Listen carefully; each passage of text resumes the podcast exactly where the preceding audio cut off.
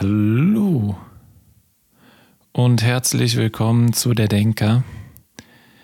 Heute geht es um meine besten Bücher oder meine Buchempfehlungen für die kommende cozy Jahreszeit, für den Herbst und den Winter. Heute im Bereich Unterhaltung. Genau. Ich hoffe, ihr freut euch drauf. Heute mal wieder eine bisschen normalere Folge als letztes Mal. Nicht mehr ganz so lang. Und wie immer gibt es die Folge auch auf YouTube. YouTube steckt gleich mit ein. Erstmal der erste, der Anfang ist immer noch exklusiv für meine Podcast-Zuhörer am Gerät, aber der Rest gibt es dann auch später noch auf YouTube zu sehen. Also da dann auch gerne mit einschalten. Dann kommt jetzt erstmal das Intro und dann sehen wir uns danach. Bis gleich.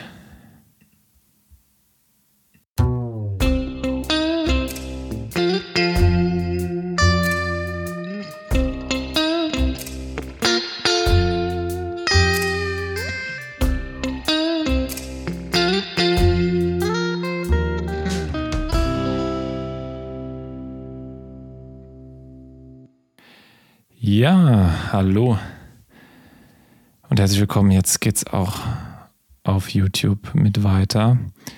Der Denker heute. Mein Name ist Noah Gabe, live aus Wien.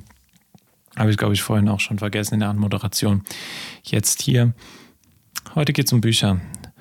Ähm, speziell um Unterhaltungsliteratur. Nächste Woche dann die Folge mit den Sachbüchern.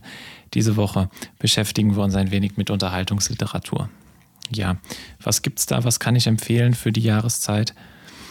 Man legt sich ja gerne zurück, eine Decke, einen schönen warmen Tee, vielleicht der anderen Kaffee oder Tee und dann entspannt man ein bisschen. Oh, kommt zur Ruhe, schlägt ein Buch auf und liest einfach. Die Bücher werde ich dann wahrscheinlich auch hier vielleicht hoffentlich einblenden können. Für die, die auf YouTube gucken. Für den Rest hört einfach zu, googelt die Bücher, mal sehen, ob was für euch dabei ist. Wenn was dabei ist, könnt ihr mir gerne auch ähm, einen Kommentar hinterlassen, dass ihr etwas gut fandet und dann auch vielleicht dazu gebracht wurdet, etwas zu lesen. Genau. Lesen ist immer gut, Unterhaltung auch, Sachbücher auch, deswegen zwei Folgen, weil ich nicht alles auf zehn Bücher herunter reduzieren könnte. Ich wollte euch zehn Empfehlungen geben, ungefähr. Mal sehen, ob wir am Ende auf 10 kommen. Ja, genau. Entweder ich habe zwei Bücher habe ich hier, die ich zeigen kann in physischer Form, aber die meisten habe ich ähm, Unterhaltungsliteratur höre ich gerne. Habe ich entweder gehört auf einem E-Reader und so, dann blende ich einfach das Ganze ein. Und die physischen habe ich hier. Gut, nach dem Umzug habe ich ja gesagt, man hat zu viele physische Bücher. Ich habe versucht zu reduzieren dass ich mehr digital habe, beziehungsweise ja, ähm, wie, oder ausgeliehen oder sowas. Genau, das habe ich auch gemacht. Aber es ist immer noch, es ist immer noch so, muss ich wirklich sagen, dass es viel schöner ist, es auf in so einer physischen Form zu haben wie hier und dann einfach darin lesen zu können. Es ist einfach so. Ich muss mal kurz ein bisschen das verschieben. Ah, jetzt seht ihr es im Bild. So. Dann ist es nämlich angenehmer. Mein Laptop musste ich nur kurz verschieben. Genau. Dann haben wir das abgehakt. Also gucken wir mal hinein in meine Liste, was ich da so für euch vorbereitet habe und auch für mich als kleinen Recap, was ich so gelesen hatte. Ähm, als erste Empfehlung. Wir fangen, es werden sehr Thriller-lastig sein. Krimis und Thriller sind so mein Genre, das ich am meisten lese. Aber die Top, der erste Platz, das kann ich schon mal jetzt sagen, wird kein Krimi oder Thriller sein. Der wird etwas anderes sein. Zwar Spannungsliteratur, aber nicht ganz gut, aber ähm, es ist keine in Stein gemeißelte ähm, Reihenfolge. Also es kann wechseln. Der erste Platz, der zweite, sowas, das würde ich schon sagen. Aber es kommt auch je nach Genre an, worauf man gerade Lust hat, was man gerne lesen möchte. Und wir fangen mit Krimis und Thriller an. Ähm, wenn man Krimis und Thriller liest, liest man ja auch gerne rein. Und da gibt es zwei deutsche Autoren, ähm, die mich überzeugt hatten in diesem Jahr. Ich habe von ihnen davor noch nichts gelesen. Und dann zweimal von beiden die ganze Reihe. Der eine ist Arno Strobel und der andere ist Volker Gehring. Wir fangen mit Arno Strobel an. Er hat die Mörderfinder-Reihe geschrieben. Ich habe die alle drei hintereinander weg ähm, gelesen und gehört. Es war spannend, es war toll. Es hat mich wirklich überzeugt. Äh, Krimis, die man die klassische sind, würde ich sagen. Es gibt ein Verbrechen, es wird ermittelt und wir haben eine Hauptfigur in Max Bischof, ist ähm, der ein Fallanalytiker ist und halt in diesen Psychothrillers ermittelt. Ähm, Spannung, ja. Drama, ja. Drama, das sich auch über mehrere Bände hinwegzieht. Das hat man da alles dabei. Ähm, es fesselt einfach. Und dadurch, dass ich die drei direkt hintereinander ähm, weggelesen bzw. gehört habe, zeigt ja auch, wie spannend, wie begeistert ich war. Also es ist keine hochklassische, hochklassige Literatur, keine Literatur, wo man sich jetzt sonderlich anstrengen muss, sonderlich dabei bleiben muss. Es ist relativ einfach, aber es macht, es macht einfach Spaß, es unterhält mich und das ist das, was ich in diesem Fall von dem Buch fordere. Ist auch schon ein bisschen her, war im Sommer, ich glaube, oder früher Sommer, März, April wenn ich mich nicht ganz täusche. Ähm, in der Zeit, ähm, um die Zeit rum, habe ich das Ganze gelesen. Ja. Na, tolle Bücher. Ähm, Arne Strobel. Er hat auch dieses Jahr, also er hat, ähm, ich glaube, der dritte Band der Mörderfinder-Reihe. Die Reihe hat drei Bände bisher, ist auch dieses Jahr erst rausgekommen. Ähm, wenn mich nicht alles täuscht. Genau, 2023, der dritte Teil. Hoffentlich kommt nächstes Jahr ein neuer raus. Mich würde es auf jeden Fall freuen. Ich bleibe auf jeden Fall dabei. Aber er hat ähm, Arno Strobel, der das Ganze geschrieben hat, hat auch noch ein äh, zweites Buch dieses Jahr rausgebracht. Ähm, das heißt Der Trip. Genau, also zwei Bücher dieses Jahr, soweit man das soweit ich den Überblick nicht verloren habe. Ähm, übrigens, Mördererfinderreihe, ähm, der dritte Teil davon, ich schweife ab, es passt schon, ähm, komm, spielt in der Gegend, in der ich aufgewachsen bin, beziehungsweise nahe der Gegend, im gleichen Bundesland, nahe Trier spielt der das Ganze wird da hin und wieder mal erwähnt, spielt in der Eifel. Und man fühlt sich auch ein bisschen heimisch. Das hat mich dann nochmal besonders gefreut, weil ich das Ganze gekannt habe. Sonst eigentlich, ich glaube, in Köln und Umgebung ursprünglich, beziehungsweise in NRW spielt es genau die ersten Teile. Aber ja. Ähm, genau. Äh, es gibt eine Vorreihe dafür auch von dem Ganzen. Die habe ich aber leider ähm, nicht gelesen. Vielleicht sollte ich das mal nachholen, wenn ich mal Zeit dafür habe. Aber das sind schon einige. Im Kopf des Mörders hat ein paar Bände, wenn mich das nicht täuscht. Na, aber passt schon. Genau, der Trip, ähm, nur kurze Erwähnung, habe ich auch schon durch. Ähm, ist 30. August rausgekommen. Ja, jetzt haben wir Oktober. Okay, da. Also ich habe es mittlerweile schon durch. Ist ein Spiegel-Bestseller auch. Ist ganz spannend, hat mich aber nicht so überzeugt wie die Mörderfinderreihe. Ähm, man hat beim Trip ein bisschen gebraucht, um reinzukommen. Und dann, es hat unterhalten, hat seinen Job getan, aber war dann nicht ganz so hochkarätig, fand ich. Hochkarätig. Genau, so. Äh, machen wir weiter. Machen wir weiter. Ähm, genau, Volker Gehring, die Laura Graf-Reihe.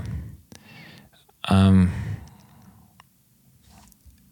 ja, es ist ähnlich wie die Mörderfinder-Reihe. Habe ich auch kurz danach gehört. Und der letzte Teil ist jetzt vor kurzem erst rausgekommen, habe ich gerade beendet heute. Ähm,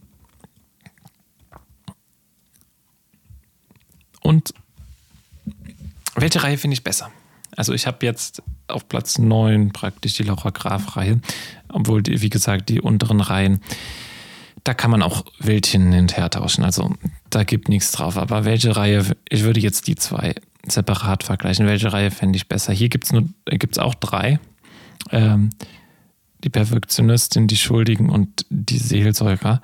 Und warte, sind die wirklich, genau, März 2023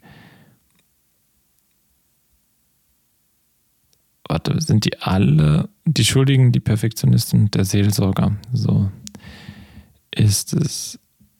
Ähm und die sind alle 2023 rausgekommen? Nein, das kann nicht sein, oder? Oder, oder, oder? Anscheinend schon. Ich muss jetzt mal da gucken, weil das würde mich sehr verwundern. Ich habe alle durch. Ja, erster, dritter, erster, dritter. Ach, die ersten zwei kamen praktisch zeitgleich raus. So wie es hier auf der Rowold-Seite steht. Interessant, aber war mir auch nicht klar. Also eine ganz frische Reihe ähm, von Volker Gering. Gering. Aber mh, mm, auch super.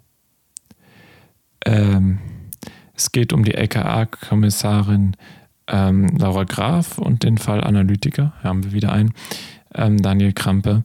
Die beiden äh, sind dann dabei, Fälle zu lösen. In den Fällen wird es auch meistens äh, intim in der Weise, dass es dass das eigene Leben von den Betroffenen ist.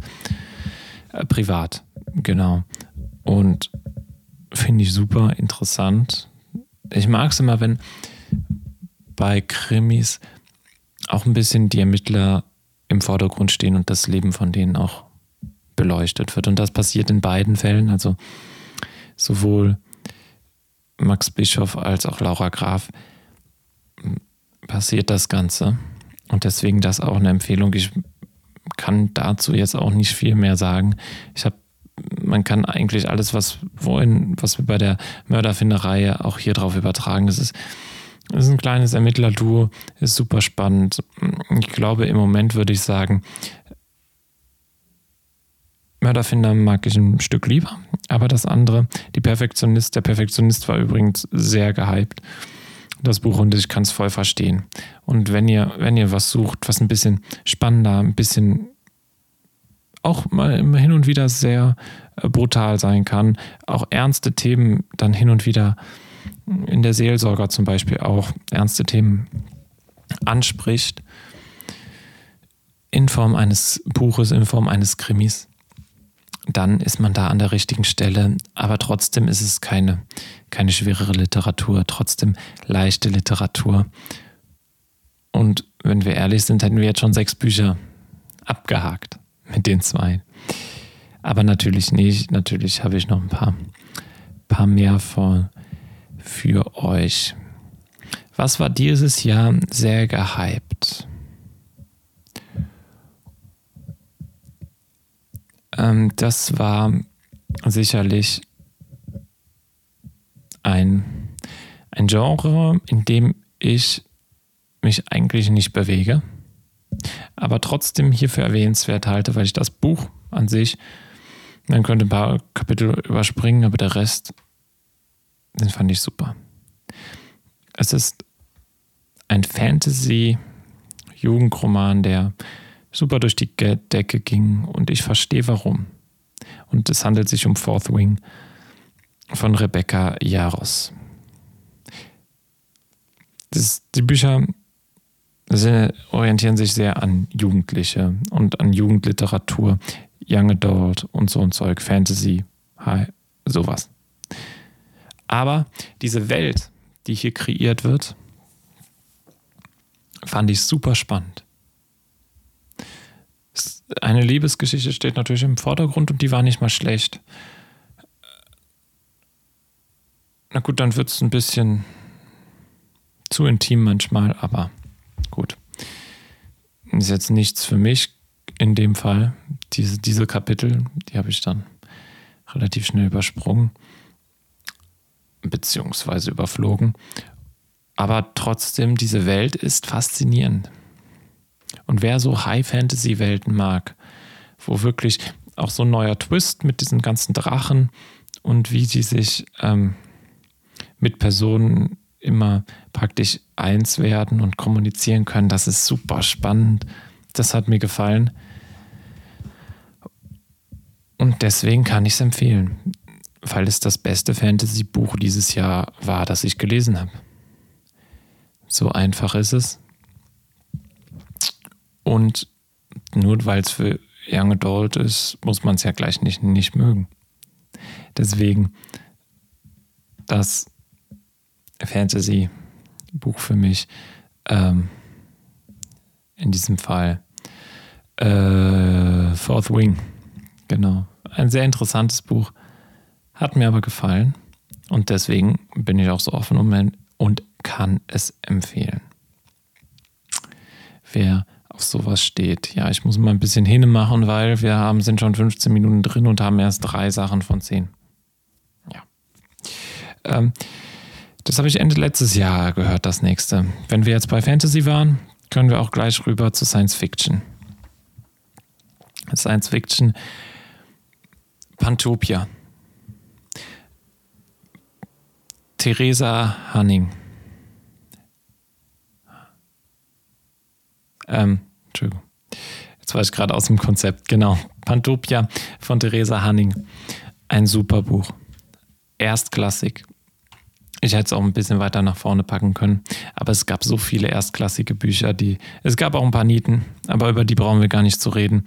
Wir reden über die guten Bücher und Pantopia gehört auf jeden Fall dazu. Ich zähle es zwar zu diesem Jahr, weil ich es noch nicht empfohlen habe. Ich habe es aber eigentlich letztes Jahr schon gelesen. Aber es geht um KI. Und es geht darum, wie KI die Welt beherrschen würde in einer Sache. So diese, dieses Worst-Case-Szenario, aber doch irgendwie Best-Case-Szenario. Und es ist einfach so gut. Es ist mindblowing. Es ist diese Science-Fiction in diesem Buch ist fantastisch. Es fesselt von der ersten bis zur letzten Sekunde. Es hat mich gefesselt. Es hat mich auch zum Nachdenken gebracht. Gerade letztes Jahr, der KI-Hype ist ausgebrochen. Der KI-Hype hält immer noch an. Man benutzt KI und KI zu benutzen ist auch gut, aber was passiert, wenn plötzlich die KI wirklich denken kann? Wirklich kommunizieren kann? Und da diese Frage wird in diesem Buch gestellt. Es geht dann darum, wie würde eine perfekte Welt nach einer KI aussehen? Und das macht Spaß.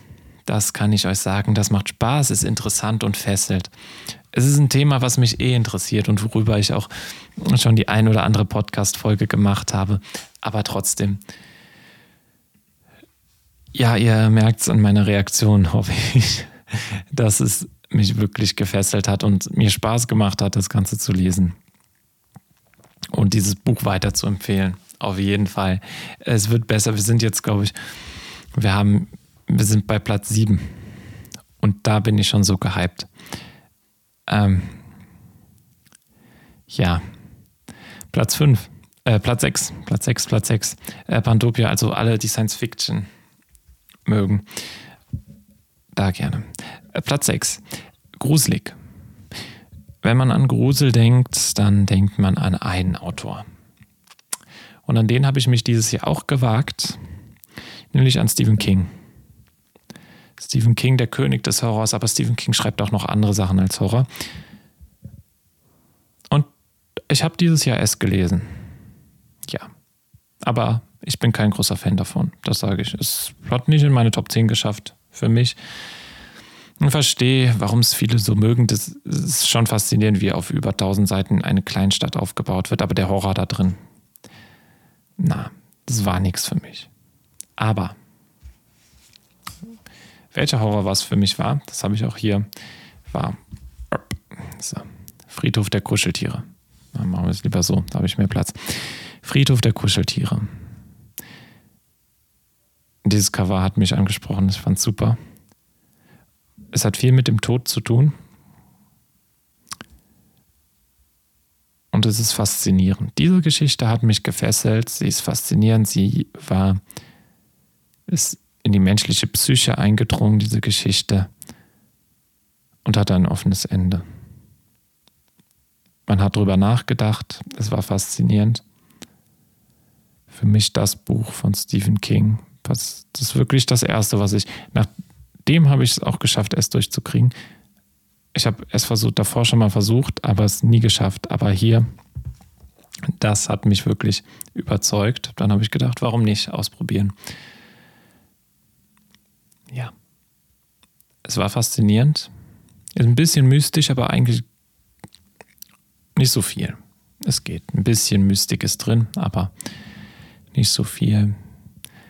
Es hat einen Horrorfaktor, der erst zum Ende am Tra zum Tragen kommt aber dann so richtig und dann macht es wirklich Spaß und man gruselt sich schon davor ein wenig. Also Stephen King, Friedhof der Kuscheltiere. Mein zweit, na, mein liebstes, zweitliebstes, doch mein liebstes bis jetzt von King. Trotzdem würde ich auf dem sechsten Platz Stephen King schreiben. Ähm, und noch ein Buch, ich habe drei Bücher von ihm dieses Jahr gelesen bin jetzt gerade am vierten Mr. Mercedes, ein Thriller von Stephen King. Bisher sehr gut, aber dazu kann ich noch nicht sagen, weil ich noch nicht fertig bin. Aber, also zu Büchern, wo ich noch nicht fertig bin, sage ich, die will ich noch nicht bewerten. Deswegen lassen wir Mr. Mercedes hier raus, aber Menschenjagd habe ich gelesen. Habe ich mir ausgeliehen, aus der Bücherei gelesen. Boom der nächste Knaller. Science Fiction in dem Fall wieder. Ähm, aber dieses Szenario alleine, es ist kein langes Buch, ich glaube 300 Seiten knapp, wenn ich mich nicht täusche. Aber dieses Szenario, eine Welt, wo hm, das Fernsehen so ein bisschen das, das ist, was die Macht hat und dann dir die Chance gibt, aus deinem Elend rauszukommen, wo man in eine Show gehen kann und von allen gejagt wird. Von dem ganzen Land. Dieses Szenario ist einfach dafür prädestiniert, spannend zu sein. Und das ist es auch und das kann es auch halten. Es ist, es, ist eine Verfolgungsjagd, ein Roadtrip. Man hat, ist die ganze Zeit irgendwie in Action verwickelt, aber es macht einfach Spaß und es unterhält. Und das soll doch diese Liste. Man will doch manchmal einfach nur unterhalten werden. Das habe ich jetzt schon mehrmals heute gesagt, aber es ist einfach so. Und deswegen ist Menschenjagd von Stephen King mit Friedhof der Kuscheltiere auf Platz 6. Friedhof der Kuscheltiere, also ist deutlich langsamer. Hm, nicht so actiongeladen, aber sehr emotional, sehr tiefgehend. Man, man fühlt sich wirklich verbunden mit den Charakteren, man versteht die Charaktere. Aber Menschenjagd ist piu. Mehr brauche ich dazu nicht sagen. Ja, das war Platz 6. Platz Fünf. Die Top 5 kommen jetzt. Und wir fangen, glaube ich, an mit noch mehr Science Fiction. Science Fiction, Krimi, Thriller, sowas. Ähm, Blackout von Mark Ellsberg. Gibt es super Hörbücher. Celsius ist dieses Jahr rausgekommen. Fand ich, ja, in Ordnung, war gut, aber nicht ganz so gut. Blackout war sein Meisterwerk. Was passiert, wenn überall der Strom ausfällt? Und Audible hat keine Werbung in dem Sinne, nur es gibt, es ist ein Audible Exclusive, das Hörbuch, äh, das Hörspiel dazu. So gut vertont, macht wirklich Spaß. Ein Zweiteiler. Eieiei. Das war toll. Ich habe es geliebt, diese zwei Teile. Ich wurde in diese Geschichte gesogen. Man ist in Europa, ähm, in verschiedenen Ländern. Man erlebt, was dieses Blackout macht. Man versucht so langsam dahinter zu kommen, was das Ganze ausgelöst hat, aber auch was es mit der Gesellschaft macht. Und dieses, Gesellschaft, dieses gesellschaftliche Porträt, was Blackout zeichnet, was Mark Ellsberg in diesem Fall zeichnet, ja, das geht auch tiefer, als man denkt. Das ist, wenn man es so guckt, nicht mehr ganz so leichte Literatur. Aber wenn man dieses gesellschaftliche Porträt betrachtet genauer, dann ist es, geht es schon tiefer, als man denkt, obwohl es trotzdem immer noch unterhaltsame Literatur ist, die einfach spannend ist. Und ähnlich wie Pantopia macht es da wirklich Spaß, da auch hinter die Kulissen gucken zu wollen. Die zwei Bücher ziemlich verwandt, aber Blackout. Nicht ohne Grund ein so oft verkauftes Buch. Und nicht ohne Grund das beste Buch von Mark Ellsberg. Ja, kommen wir von Marc Ellsberg zu Andreas Eschbach.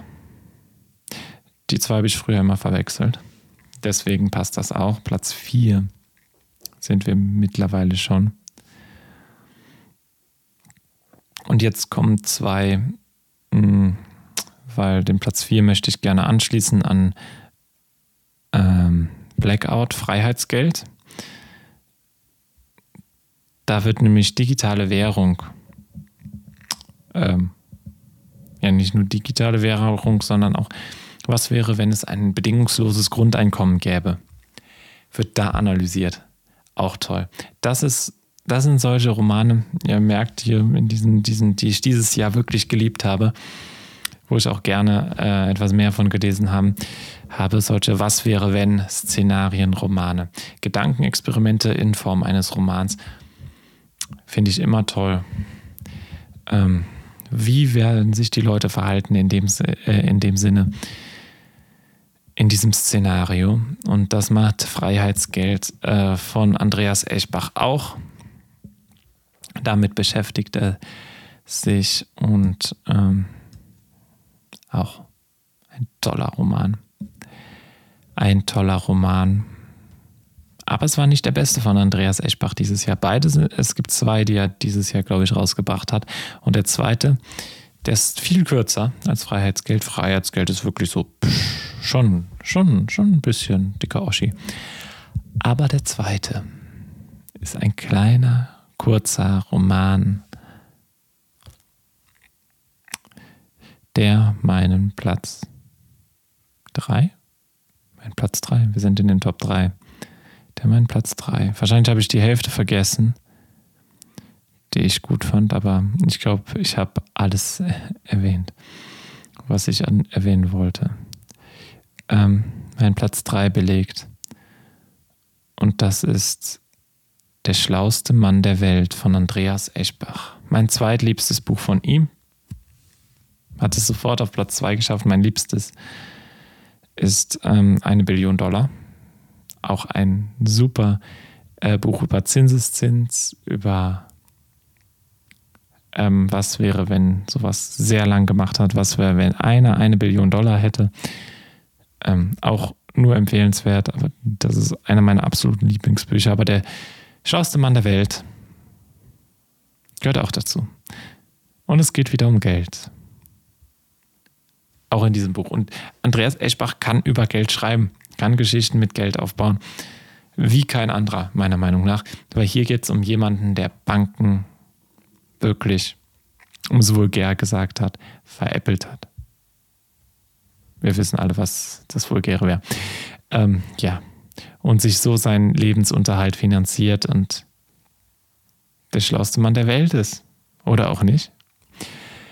Ein klasse Buch ist nicht lange, aber es unterhält und ist interessant, es fesselt.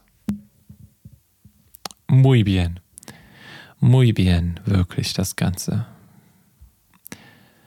Und weil wir schon, ich möchte gar nicht mehr dazu sagen, ich sage einfach, lest der schlauste Mann der Welt. Mich hat es begeistert, wenn es euch nicht begeistert. Ihr habt nicht viel Zeit verloren, wenn ihr es gelesen habt.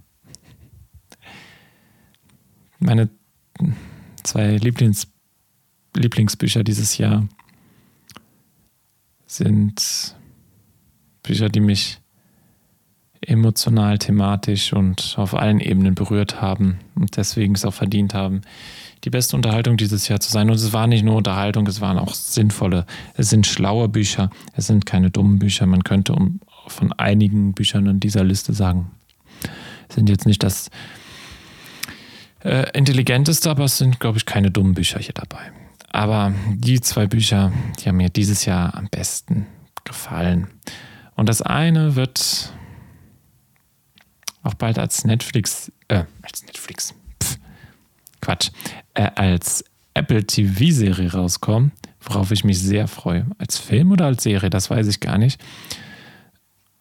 Und es geht um eine Chemikerin, die ähm, Frühstücksfernsehen macht, äh, beziehungsweise Kochshows für Damen. Es geht um Feminismus. Es ist eine Frage der Chemie.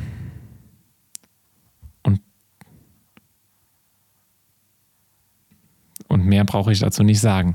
Es ist faszinierend. Eine Frage der Chemie. Wie gesagt, es geht um eine Chemikerin, die Frühstücksfernsehen macht. Ähm, um Elisabeth, Elisabeth Sott. Und ähm, in der, ja, in der Beschreibung steht, Elisabeth Beth Sott wird ihr Herz erobern. Ganz sicher. Und ich kann es bestätigen, es stimmt. Sie hat mein Herz erobert in diesem Buch, weil es ist einfach faszinierend. Diese Geschichte, man erlebt wirklich ihre ganze, ganze Geschichte, mit welchen Schwierigkeiten sie zu kämpfen hat, gegen was für einen Druck sie zu kämpfen hat. Es ist ein wunderbares Buch, es ist wunderbar geschrieben.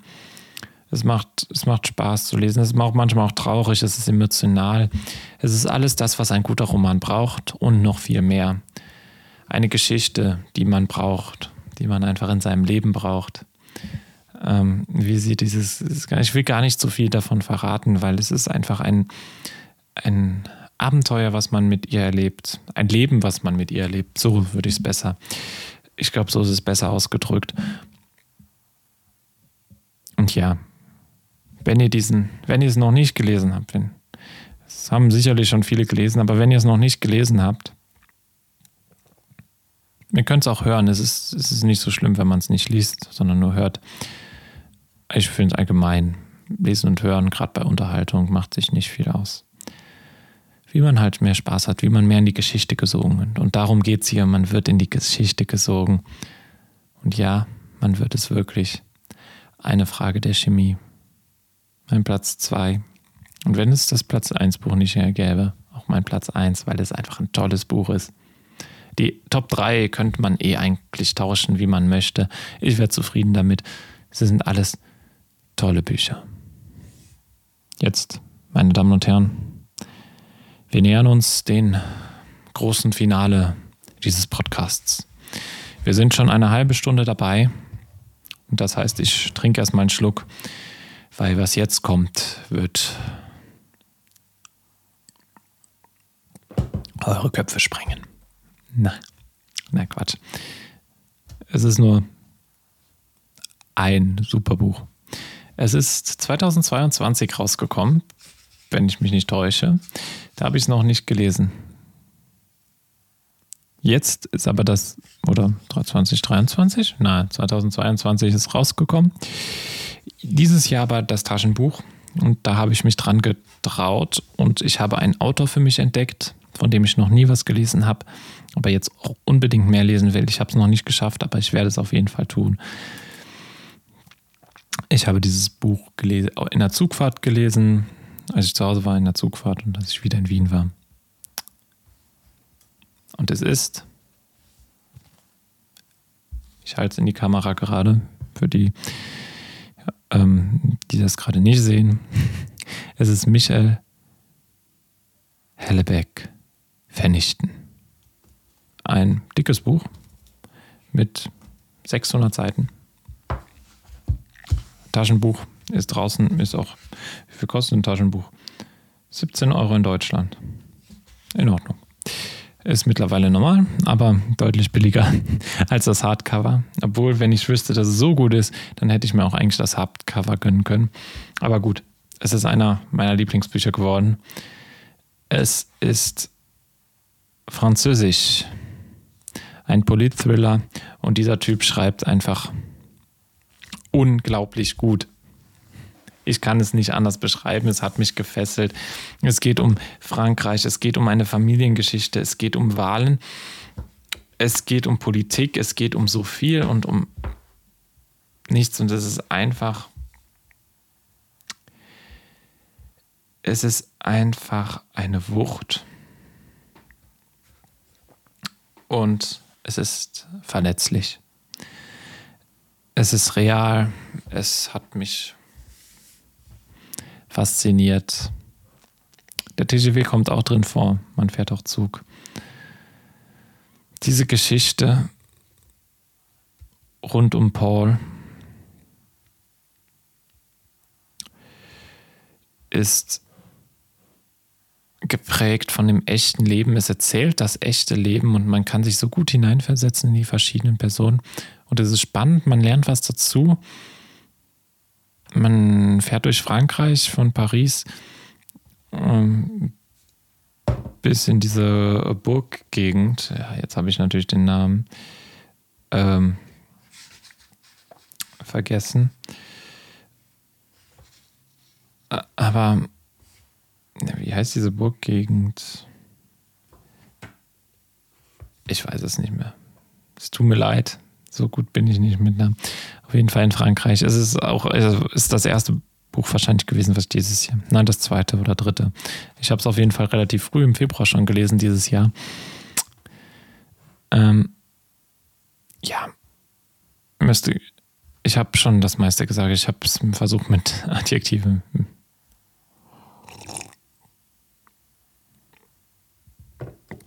Habe es versucht zu beschreiben. Und ja, vernichten. Von Michel Hellebeck. Es ist kein Buch, das ist keine leichte Lektüre, so viel kann ich schon mal sagen. Es ist schon ein bisschen anspruchsvoller, aber es ist faszinierend. Es macht, es macht auch trotzdem Spaß. Und ich finde es großartig, dieses Buch.